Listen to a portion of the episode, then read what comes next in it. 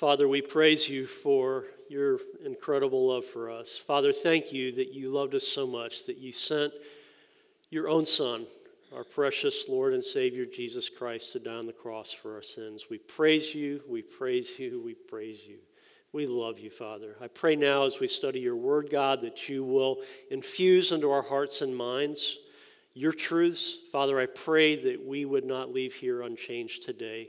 Father, not because of I who am giving the message, but because of your Spirit, Father, that you would change our hearts, our minds, and our lives. And I pray this in Jesus' name. Amen. This morning we will be in Second Corinthians, Second Corinthians chapter 11. 2 Corinthians chapter 11.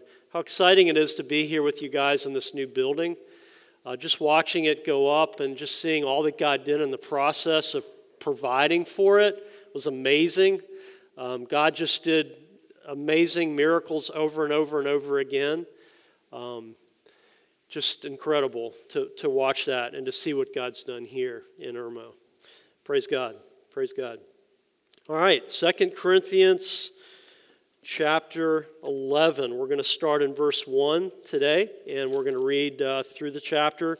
Tough chapter. Um, Paul is using satire through the whole chapter, so it's, it's make you scratch your head a few times, but it's interesting. So uh, we'll dig in and, and see all that God has for us today. Let's start in verse 1, 2 Corinthians chapter 11 and verse 1. I wish that you would bear with me in a little foolishness, but indeed you are bearing with me. For I'm jealous for you with a godly jealousy, for I betrothed you to one husband, so that to Christ I might present you as a pure virgin. But I'm afraid that, as the serpent deceived Eve by his craftiness, your minds will be led astray from the simplicity and purity of devotion to Christ.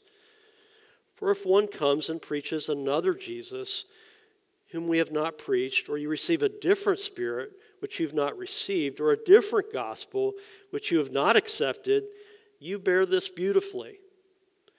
For I consider myself not in the least inferior to the most eminent apostles, but even if I am unskilled in speech, yet I'm not so in knowledge. In fact, in every way we have made this evident to you in all things. Or, or did I commit a sin in humbling myself so that you might be exalted? Because I preached the gospel of God to you without charge. I robbed other churches by taking wages from them to serve you. And when I was present with you and was in need, I was not a burden to anyone. For when the brethren came from Macedonia, they fully supplied my need. And in everything, I kept myself from being a burden to you and will continue to do so. As the truth of Christ is in me, this boasting of mine will not be stopped in the regions of Achaia. Why? Because I do not love you? God knows that I do. Verse 12. But what I am doing, I will continue to do, so that I may cut off opportunity from those who desire an opportunity to be regarded just as we are in the manner about which they are boasting. For such men are false apostles, deceitful workers, disguising themselves as apostles of Christ. No wonder, for even Satan disguises himself as an angel of light. Therefore, it is not surprising if his servants also disguise themselves as servants of righteousness, whose end will be according to their deeds. Verse 16 Again I say, let no one think me foolish. But if you do, receive me even as foolish, so that I may also boast a little. What I'm saying, I'm not saying as the Lord would, but as in foolishness, in this confidence of boasting. Since many boast according to the flesh, I will boast also. For you, being so wise, tolerate the foolish gladly. For you tolerate it if anyone enslaves you, anyone devours you, anyone takes advantage of you, anyone exalts himself, anyone hits you in the face to my shame, I must say that we have been weak by comparison. But in whatever respect anyone else is bold, I speak in foolishness. I am just as bold myself. Are they Hebrews? So am I. Are they Israelites? So am I. Are they descendants of Abraham? So am I. Are they servants of Christ? I speak as if insane. I'm more so, and far more labors and far more imprisonments, beaten times without number, often in danger of death. Five times I received from the Jews 39 lashes. Three times I was beaten with rods. Once I was stoned. Three times I was shipwrecked. A night and a day I have spent in the deep. I've been on frequent journeys and dangers from rivers, dangers from robbers, dangers from my countrymen, dangers from the Gentiles, dangers in the city, dangers in the wilderness, dangers on the sea dangers among false brethren. I have been in labor and hardship through many sleepless nights, and hunger and thirst, often without food, and cold and exposure. Apart from such, such external things, there is the daily pressure on me of concern for all the churches. Who is weak without my being weak? Who is led into sin without my intense concern? If I have to boast, I will boast of what pertains to my weakness. The God and Father of the Lord Jesus, he who is blessed forever, knows that I am not lying. In Damascus, the ethnarch under Aretas the king was guarding the city of the Damascenes in order to seize me. And I was let down in a basket through a window in the wall, and so escaped his hands. This passage this morning is very unusual for Paul's writing. He's being very honest with them. He's trying at the same time to, to, to warn them, to protect them, but he's using a figure of speech we're not used to in the scriptures, and that's satire. He's speaking satirically through the whole thing. So it's difficult to, to, to follow, but today we're going to do it. We're going to dig in. All right? You ready? Let's do it. All right. Paul's first point here is not violating what you just studied last week. Let's look at the last verse of chapter 10. What does he say? In verse 18 of 1st, Second Corinthians 10 For it is not he who commends himself that is approved, but he whom the Lord commends. All right? So is he violating that principle in chapter 11? Is he violating the very principle that he was teaching here in verse 18? Yes or no? No, he's not. No, he's not because he is a true apostle, Paul is compelled to lay out for them his credibility. Because there are so many false people coming in saying so much about God, about the Lord Jesus Christ that's not right. There's so much untruth being dispelled, being dispersed, that he has to dispel it. He has to come in and show them what truth is. And, brothers and sisters, today, before we leave, if you guys can know just a little bit more about how false prophets work, if you can know just a little bit more about how the enemy schemes against us to try to, to try to blind us to the truth, to try to woo us away, to try to get us off into false teaching, then we'll have accomplished something. All right? So, verse 1 I wish that you would bear with me in a little foolishness, but indeed you are bearing with me. Paul is going to begin building his credibility biblically because he is an apostle, because he is called by Jesus Christ to be an apostle of God. There are many here that we'll see today that are claiming that authority, that are claiming apostleship. In fact, they're saying that, and one version calls them super apostles, okay? But Paul is going to prove today that he is indeed an apostle called of God. And these people that are claiming to be the big, big holy guys, the big religious men, they're imposters. They're imposters. Back in yesteryear, an eminent preacher once said to an English actor named Macready, he says, I wish you would explain to me something. He said, Well, what is it? I don't know that you can explain anything to a preacher, he says. What the preacher said, what, what is the reason for the difference between you and me? You are appearing before crowds night after night with fiction, and the crowds come wherever you go. I am preaching the essential, unchangeable truth, and I'm not getting any crowd at all. Macready answered him this. He says, It's quite simple. I can tell you the difference between us. He says, I present my fiction as though it were truth, and you present your truth as though it were fiction. It's quite convicting. Paul's point here is not to violate the very principle again that he's presenting in 1018. Okay? But the Corinthians here have been hoodwinked. They've been deceived by false apostles. They've taken the bait and they've run with it. And we're going to see today what it's caused in their midst. Paul is going to lay out his apostolic credentials. His boasting will not be in himself, even though it'll appear that way, because it's satire. His boasting will be in his weakness, as we see at the end, in the authority of Jesus Christ and the fact that he, God, Christ himself, has called Paul to this office. Verse 1 Paul sees the Corinthian church as his sheep, and he's their shepherd. Verse 2 says, For I'm jealous for you with a godly jealousy, for I betrothed you to one husband, so that to Christ I might present you a pure virgin. Do you see the words here? He is like a father getting ready to give his daughter. Many of you have done that in here, given his daughter in marriage.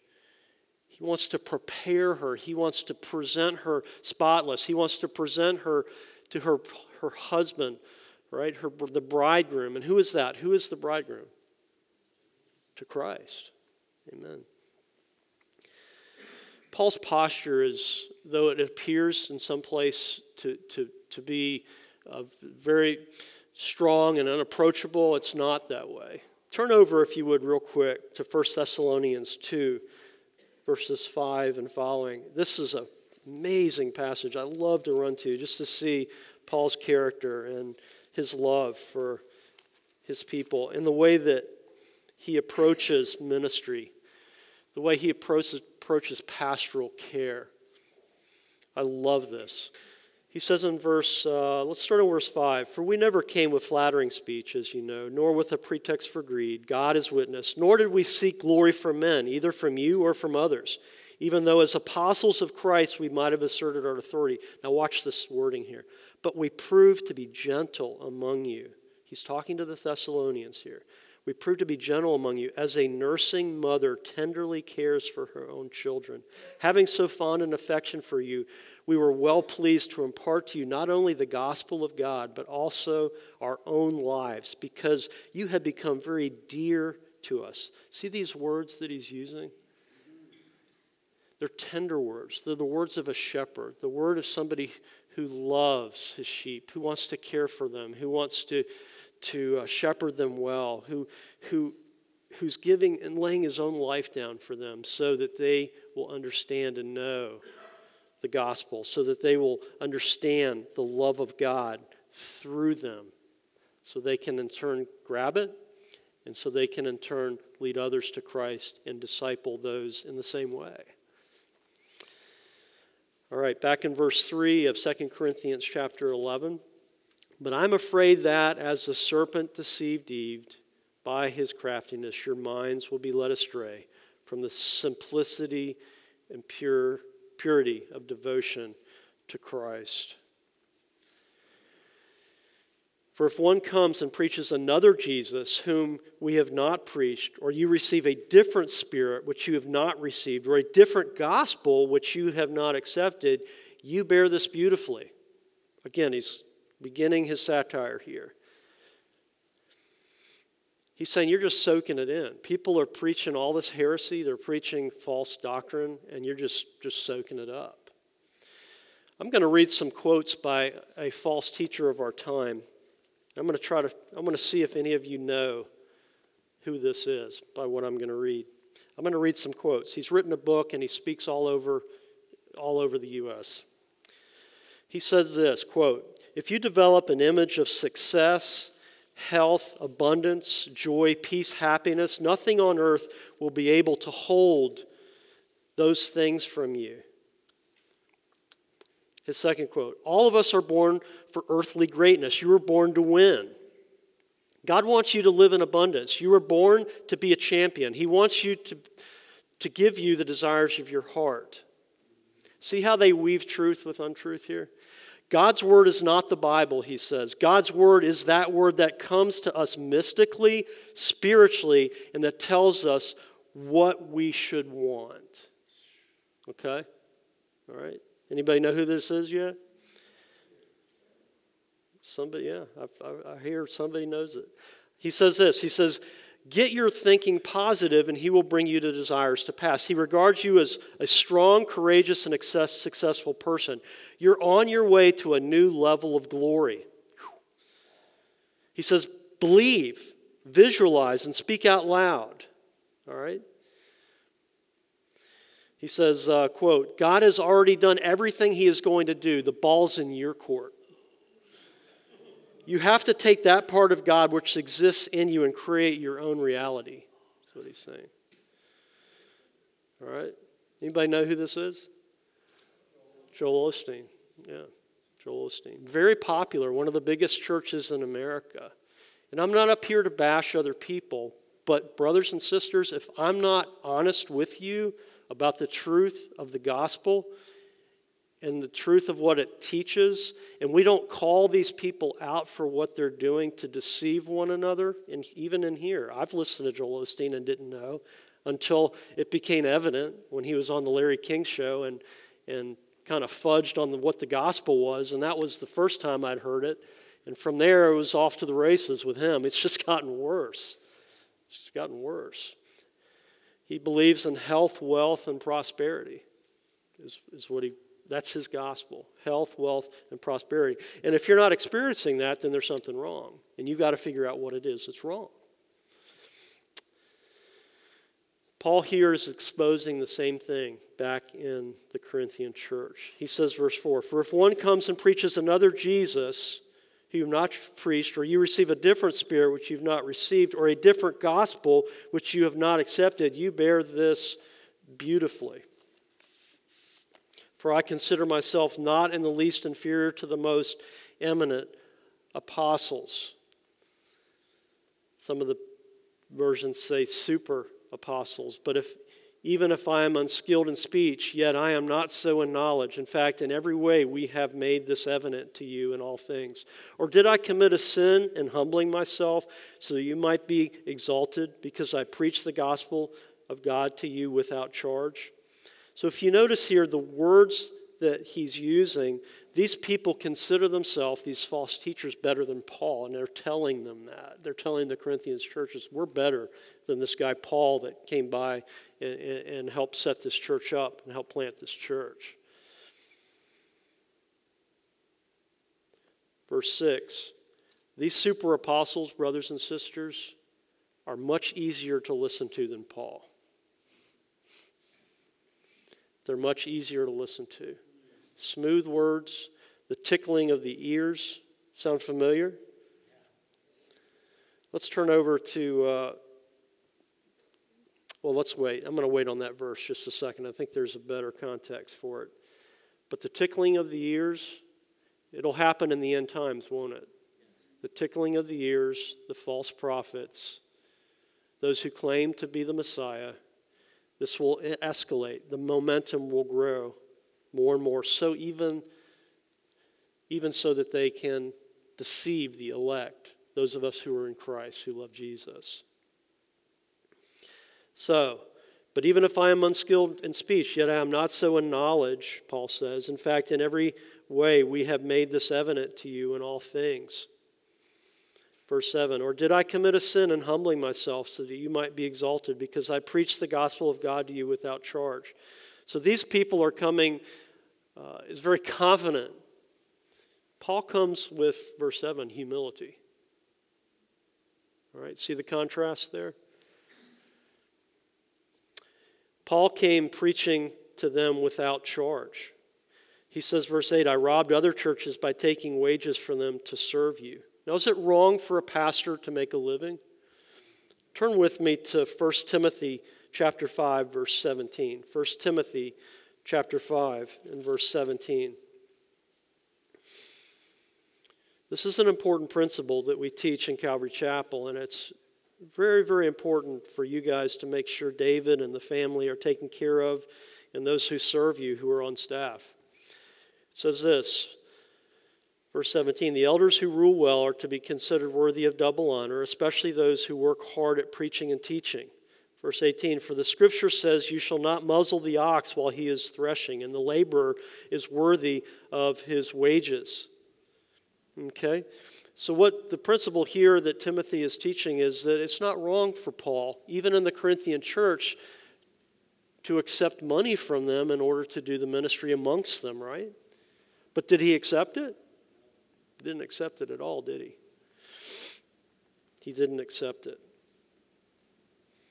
He didn't accept it, but how was he able to continue this ministry? Verse 8 I robbed other churches by taking wages from them in order to serve you. And when I was present with you, verse 9, and was in need, I was not a burden to anyone amongst you. For when the brethren came from Macedonia, they fully supplied my need, and in everything I kept myself from being a burden to you. And I will continue to do so.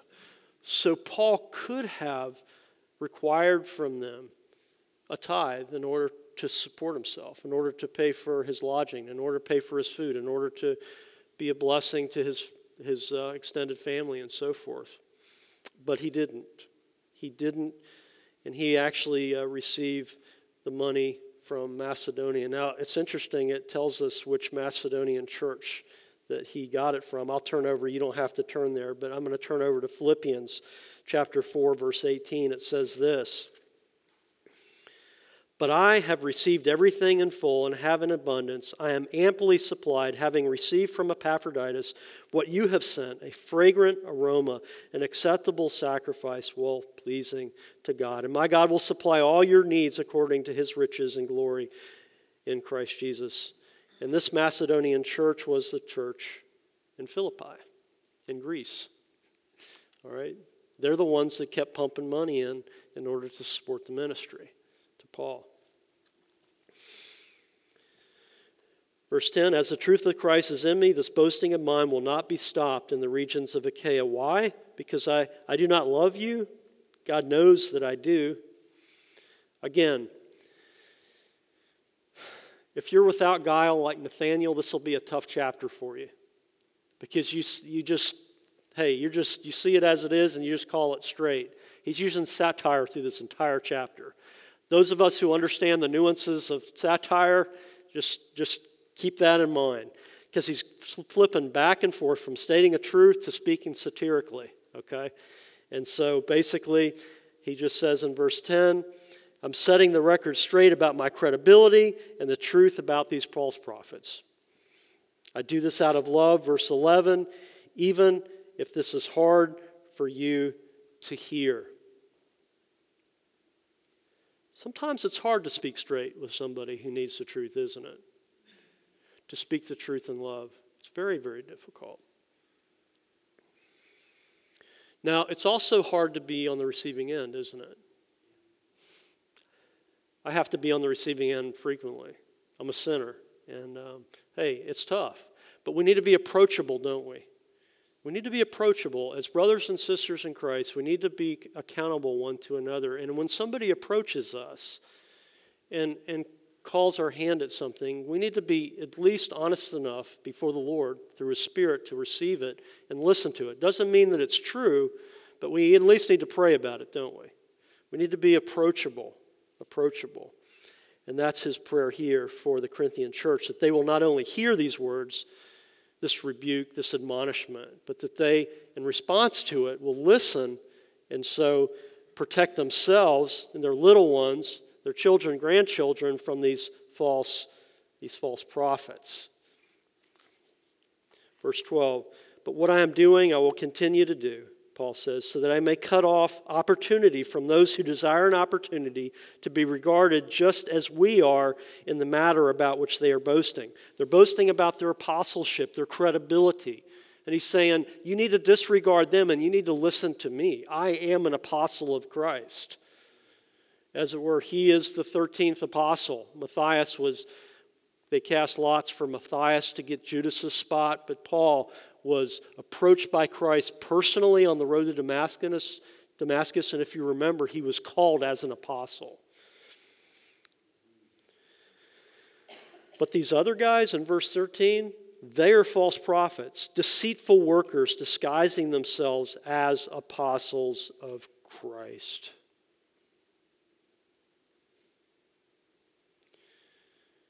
Their job description here is to deceive, and they work very hard to disguise themselves as true apostles of Christ. Verse 14 No wonder, for even Satan disguises himself as an angel of light. Whew. All right? So these people that are false teachers are coming across like they know Christ. They're coming across that they love God, but they're not holding to God's word, are they? They're pe- preaching falsehood and he says here, they are following after the one who leads them, and the one who leads them is who? Satan. Satan himself. No wonder, for even Satan disguises himself as an angel of light. We've heard all of these stories and books. I'm fascinated by these, these afterlife experiences when people die on the emergency table. I've always been interested in those things and read those. They all often see a light you know, at the end of the tunnel. Doesn't mean that they know Christ necessarily, but they see this light, you know, and, and see it as good. Now, if you're a believer in Christ, that's a great thing. But brothers and sisters, if you're not a believer in Christ and you see a light, it can be Satan as well, can it? And you need to know that you know Christ because you can be assured of the wrong thing.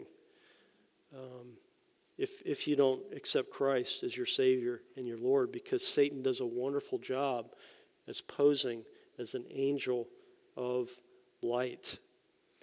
As one of the most powerful creatures ever created according to the scriptures, he was, Satan, he was God's right hand messenger, worker, helper. He was filled with creativity some say the original gift of music and creativity um, was his. He is able to use uh, music, he's able to use all of the arts um, amazingly, captivatingly to draw our attention. You say, why isn't Christian music sometimes, it doesn't seem as good as, as, as the world? Well, the world is under his authority. When we're in Christ and we have the Spirit in us, Christian music is amazing. But, brothers and sisters, we're all torn by the world's music. I know it. You may not admit it, but sometimes those songs come out and you can't get them out of your head, and they're amazing, aren't they? There's a reason for that. It's not according to their own spirit that they're writing those lyrics, it's not according to their own spirit that they're writing those songs. Movies, the same thing. It's the best movies out there. Are they Christian movies? Movies, as far as excellence and creativity and does the world rush to Christian movies because they're just amazingly produced? And mm, usually we look at them and think, man, this is pretty bad. this acting is rough. Nine times out of ten, I'm serious. Now, I've seen in the last few weeks this movie uh, um, that just came out. Um, what is it? I can only imagine. Yeah, I've seen it twice. It's amazing. And uh, it's one of the best Christian movies I've ever seen, and I've seen a lot of them over the years. It's a, it's, it's a good movie. Dennis Quaid does a great job, and in fact, the one that pay, plays Bart Miller does a great job. And the Spirit really blessed that movie, and I think God's going to continue to use it. I, I went to see it yesterday with my son; he hadn't seen it yet. The rest of the family saw it, and uh, we went to a matinee at 1210 over at Columbiana Center, sold out. Three or four weeks later, sold out. We had to sit in the front on the front row, second to front row. Praise God. Praise God. They've done it well. They've produced something that really, really speaks into this time and this generation and is a wonderful tool uh, dealing with lots of themes, including the father mother wounds that uh, some of us have experienced. But that's one out of 20 or one out of 30, right? And they're getting better. They're getting better. The Emmett brothers and the other two brothers, I forget their names, but they're doing better and better at, producing movies. My uncle produced a movie one time. He was involved in the music business and, and did very well with it. The Lord blessed him in it. And uh, honestly, it's just terrible. I love, I love my uncle, but it was terrible. You know, it's just you can't act acting and being an actor or actress is really tough. And to pay somebody that really knows how to do it well and to produce it the way it should be produced in order for people to come is really tough and it takes a lot of money, doesn't it? A whole lot of cash. Satan is the God of this world. And, brothers and sisters, uh, he does his job very, very well at captivating people captivating their hearts, minds, and souls to lead them to hell. God will continue to give us the grace in that arena of the arts to do better, to, uh, to, to have those songs, to have those movies that inspire. And He'll continue to lead men and women to personal faith in Jesus Christ, as many as He calls. And we're part of that process being part of the Great Commission. It's exciting to see hearts and lives changed and see people coming to know Christ. All right, verse 15. Therefore, it's not surprising if his servants also disguise themselves as servants of righteousness, whose end will be according to their deeds. So Satan is, is disguising himself as an angel of light, but these false teachers are too. They don't, they don't come across saying we're false teachers, follow me. They say, no, we love Jesus, but we want to teach you the deeper things of the faith and show you the real way you should walk with Christ. They're deceitful, they're cunning, and ultimately they're very consistent. They all want what out of you? Your money. Yes, they want your money. Absolutely. They're very consistent with that for some reason. All right. Verse 16 Again, I say, let no one think me foolish. But if you do, receive me even as foolish, Paul says, so that I may also boast a little. Verse 17, what I am saying, I'm not saying as the Lord would, but as in foolishness, in this confidence of boasting. Since many boast according to the flesh, I will boast also. Verse 18, for you being so wise, tolerate the foolish gladly. For you tolerate it if anyone enslaves you, anyone devours you, anyone takes advantage of you, anyone exalts himself, anyone hits you in the face. Okay, again, speaking satirically. So, another part of their job description is these false teachers enslave, number one. Number two, they devour. Number three, they take advantage of people. Number four, they exalt themselves. Okay? And he says, in effect, they're, it's like they're hitting you in the face, but you don't even know it. You're not even seeing it. They're hitting you right smack dab in the middle of the face, and you don't even, you act like you don't even feel it. You've been so deceived by them. Verse 21 To my shame, I must say that we have been weak by comparison. These false teachers are strong and they come across as, as angels of light, right? But, but, but those of us who really know Christ, we're humble and we come across as weak by comparison to these super apostles, these false teachers. But in whatever respect anyone else is bold, I speak in foolishness. I am just as bold myself. And Paul is going to go into why he has been called as an apostle. Verse 22 Are they Hebrews? So am I. Are they Israelites? So am I. Are they descendants of Abraham? So am I. Are they, dis- are they servants of Christ? I speak as if insane, he says. I'm more so, and far more labors and far more imprisonments. Okay, Paul here is very, very uncomfortable giving his credentials. The only way he's able to do it is to do it using hyperbole, using it, using satire to get the point across. He says, I have, have been beaten, verse 23, times without number. He can't even remember all the times he's been beaten for the gospel's sake, often in danger of death.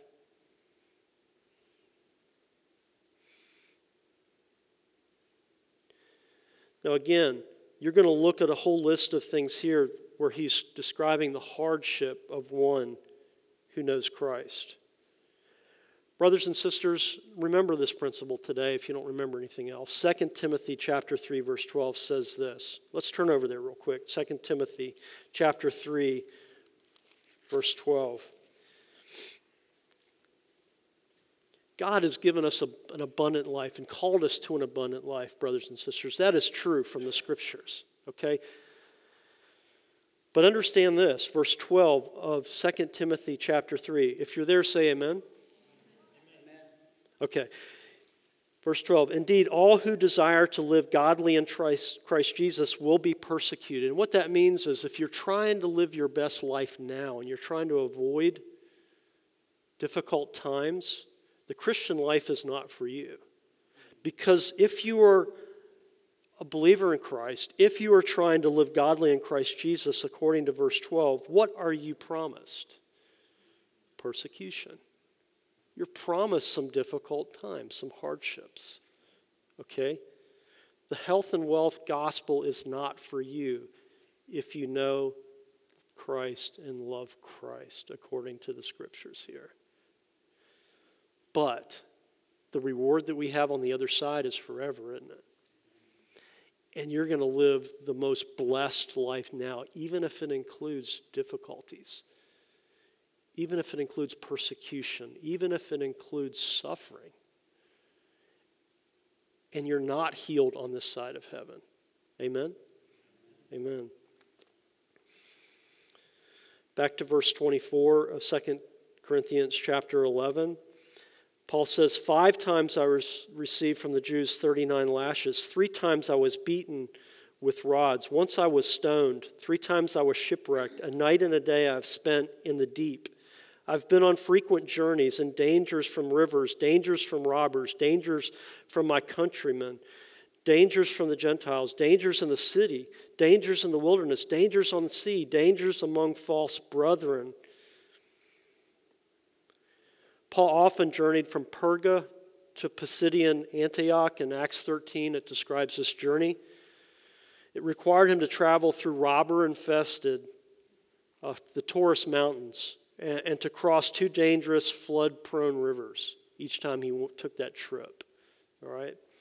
So it wasn't an easy trip as he traveled that area. And of course, he was on three missionary journeys. So he probably crossed those rivers uh, two or three times at least. He says he's been in labor and hardship, verse 27, through many sleepless nights. Can anybody say amen to that? Anybody in here ever experienced a sleepless night? you know, sometimes the person the Lord has laid on your heart or the situation that you've had in your life not only gives you one sleepless night, but several in a row. It's tough, isn't it? But God is so faithful. Those sleepless nights are the times that I draw close and I stay right in His presence. It keeps me on my knees, trying to figure something out trying to go before Him for one of my children, uh, my granddaughter. God is there. God is there for us. He is there to strengthen us, He is there to help us, He is there to rescue us. And He never leaves us or forsakes us, does He? Doesn't He? He's always there for us. Praise God. I've been in labor and hardship through many sleepless nights, and hunger and thirst, often without food, and cold and exposure. Apart from such external things, there is the daily pressure of concern for not just the Corinthian church, but what churches? All the churches. He's the granddaddy of all these churches. All of these people are under his care. The whole Roman Empire of churches are under his care. Hey, the buck stops with him.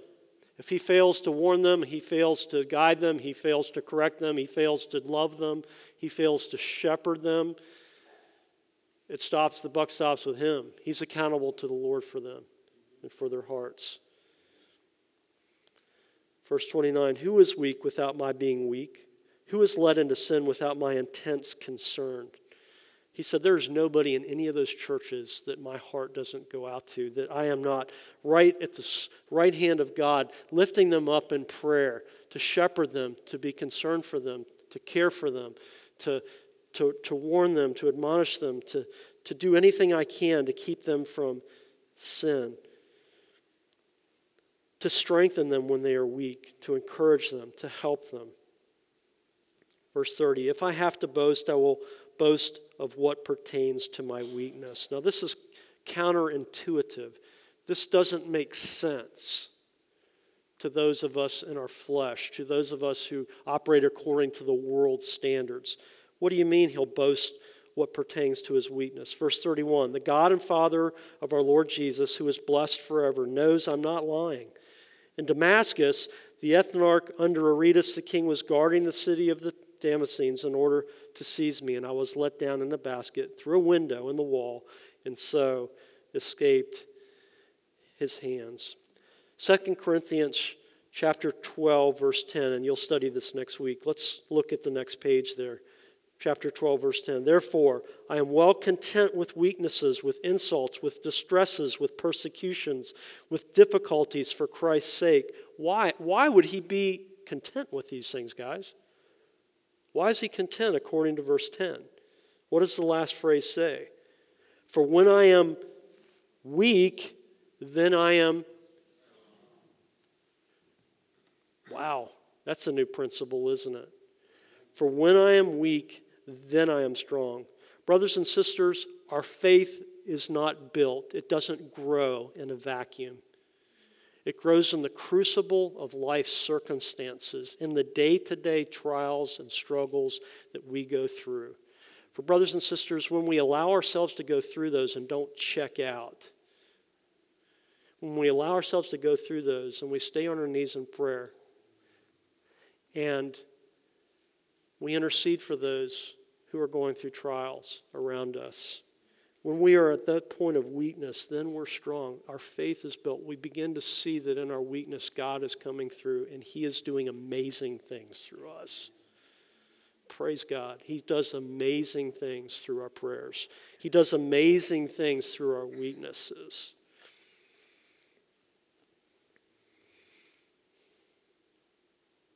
We've looked today at many different things.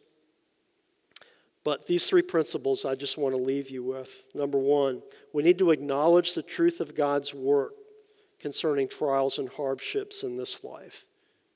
They're not, they're not something that, that, that we should see as, as something we shouldn't go through. We shouldn't constantly try to get out of trials and hardships. Now, you say, Dan, that's impossible. Wait a second here. You know, we're not built like that. We don't just remain under these trials and hardships. And, brothers and sisters, if God has given you the means necessary to get out of a trial or hardship or to get your family out of it, please do that. I'm not asking you to be silly. You know, God has given us resources to help our families. I'm not asking for that. But what I'm not asking you, what I'm asking you not to do is to run to things to escape the trials and hardships that you're going through. Don't run to an addiction in order to escape the trial or hardship. Don't run to pornography in order to feel better because of the trial or hardship that you're going through or what you're suffering through. Don't run to alcohol in order to escape the trial or hardship that you're going through. That is what I'm saying. Does that make sense? Don't run to things that the enemy is saying, hey, and the advertisements are saying, this will get you out. Buy a new car. That'll, that'll, that'll solve everything, right? Buy this truck and you'll get this beautiful woman with it, right? That's what the advertisements are saying. It's craziness, all right? Allow God's work through you as the trials and hardships of life comes. That's the first principle. Number two, there is a time and place to defend your calling and your gifts and your anointing. This whole passage proves that. There's an appropriate time to lay your credentials out. Even Paul used his Roman citizenship at one point, didn't he? There's a time and place to do that. Now, the way we do it is critical. We can do it in a proud way, can't we? And walk in sin, or we can do it humbly at the right time in order to show the work of God in our life and to give Him glory. Amen?